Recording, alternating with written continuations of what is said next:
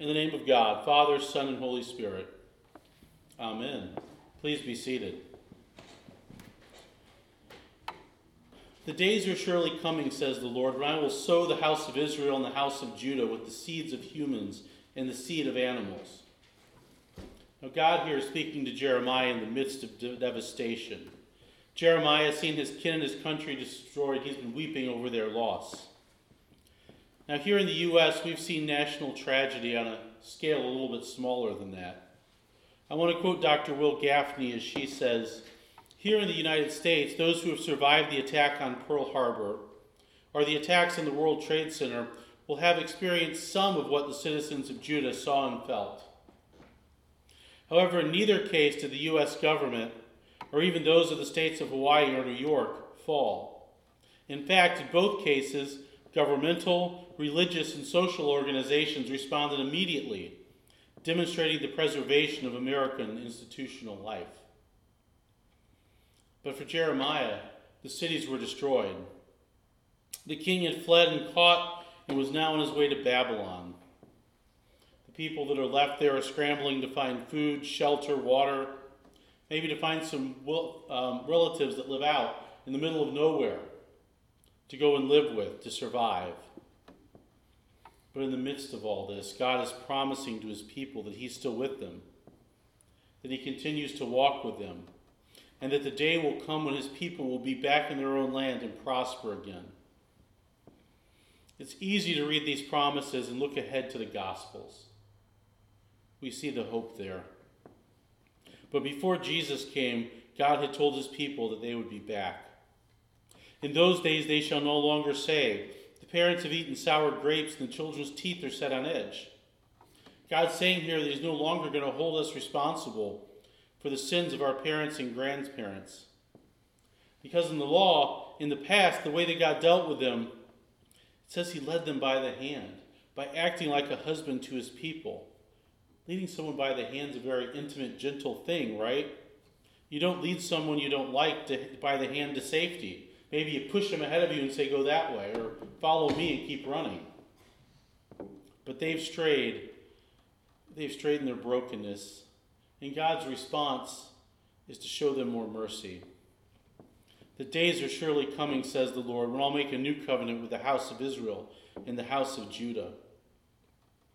God's going to change the way that He interacts with them and they interact with Him. The requirements are going to be different now. But how? And God said, But this is the covenant that I will make with the house of Israel after those days, says the Lord. I will put my law within them, and I will write it on their hearts, and I will be their God, and they shall be my people. No longer shall they teach one another or say to one another, Know the Lord. For they will all know me, from the least to the greatest, says the Lord. For I will forgive their iniquity and remember their sin no more. The same God who led them by the hand out of captivity, who said he was like their husband, was going to write his law in their hearts and change the way they interact with him.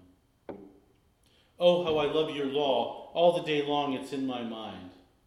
Now we're in the middle of Psalm 119. Now, Psalm 119 is the longest psalm, it's 176 verses. It's 176 verses that extol the law. And we're in a portion right now where each of the sections is about eight verses or poetry.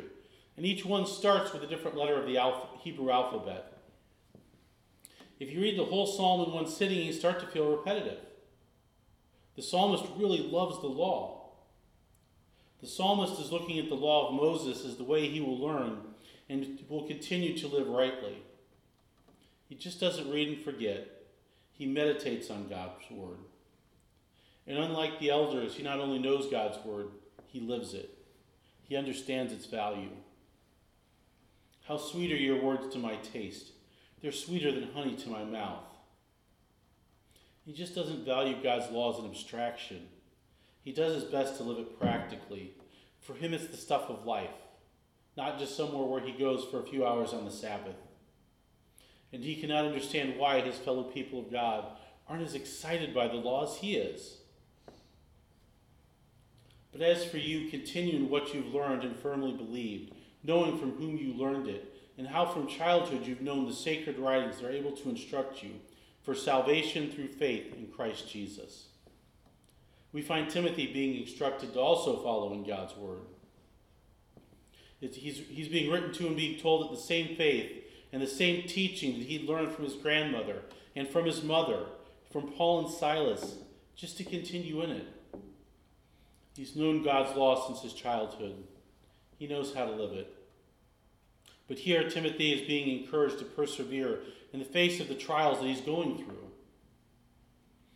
And then he writes All scripture is inspired by God and is useful for teaching, for reproof, for correction, for training in righteousness, so that everyone who belongs to God may be proficient, equipped for every good work. The purpose of scripture is simple to teach us how to grow closer to God by teaching us, by correcting us, by training us by reminding us how to live. And the charge written to Timothy here is oh so very simple proclaim the message, be persistent whether the time is favorable or unfavorable, convince, rebuke, encourage with the utmost patience in teaching. Timothy's job, my job today, is simply to continue to teach and train, proclaiming the good news wherever we are and whatever we're doing, with the utmost patience in teaching. That's important because we all don't learn at the same rate. And some of us have to have the same lesson being given over and over and over again until we understand it, until we're able to live it. But it's not just my job. All of us should be encouraging and loving each other with words as needed as St. Francis once wrote. And he will turn away from listening to the truth and wander away to myths.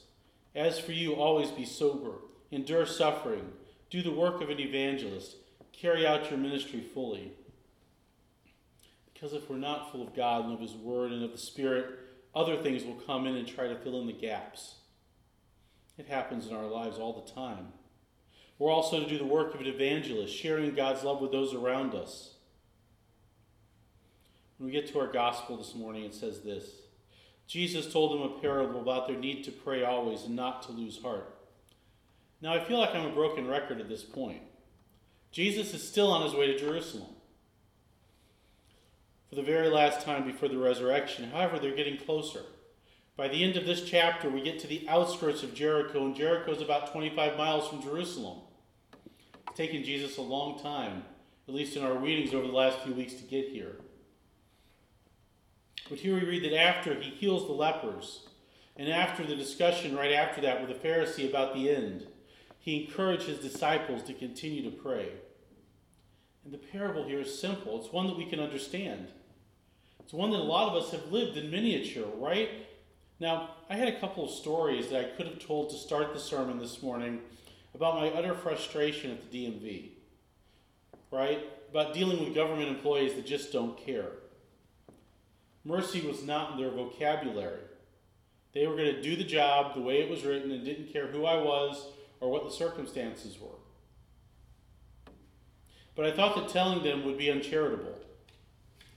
But I would guess that if we sat around and talked this morning, many of you would have some too, at the DMV, at the IRS, at other places. We've all met them. Jesus said, In a certain city there was a judge who neither feared God nor had respect for people. In that city there was a widow who kept coming to him and saying, Grant me justice against my opponent. Now, most of us, again, have met officials who don't fear God or man. They do what they want, they do exactly what the rules say, no more, no less. And sometimes, when it's in the pursuit of justice, we see that as an admirable quality, right? Someone who can come in and clean up a corrupt justice system. But here, he's the one who's maybe corrupt or not timely, or at the very least doesn't care about the people he's serving. The widow is crying out to the judge and crying out for justice the only way that she can, directly to the judge. Now, we don't know exactly what the situation is. Does she need support from her family or her husband's family for basic needs? Does she need the law to do its job to protect her from someone who wants to do her wrong? The need's never explained. It doesn't have to be. We've all seen these situations. But she's relentless in her pursuit. Eventually, the judge just throws up his hands and realizes that he needs to take care of the widow. because otherwise he's not getting a moment's rest. And will not God grant justice to his chosen ones who cry out to him day and night? Will he delay long in helping them? I tell you, he will quickly grant justice to them. And yet, when the Son of Man comes, will he find faith on the earth? Jesus ends by asking if he'll find faith when he returns. And the answer in Luke's gospel is yes, but not from the people we expect it, right? Now, we do find some faithful, healthy children of God. But I'm not the first person to point out that in Luke's gospel, when Jesus is marveling or commending faith, it tends not to be those people. It's people like the centurion who believes Jesus will heal his slave from a distance. Jesus, you don't even need to come to my house. Say the words, and it's done. The sinful woman who anoints Jesus' feet and loves him very much. The friends of the paralytic who are willing to climb up on a roof with their friend, dig through the ceiling in the roof of that house, and lower him down just so Jesus can touch him. The Samaritan leper, the outsider, whose gratitude turns him back to Jesus, where he falls at his feet in thanksgiving.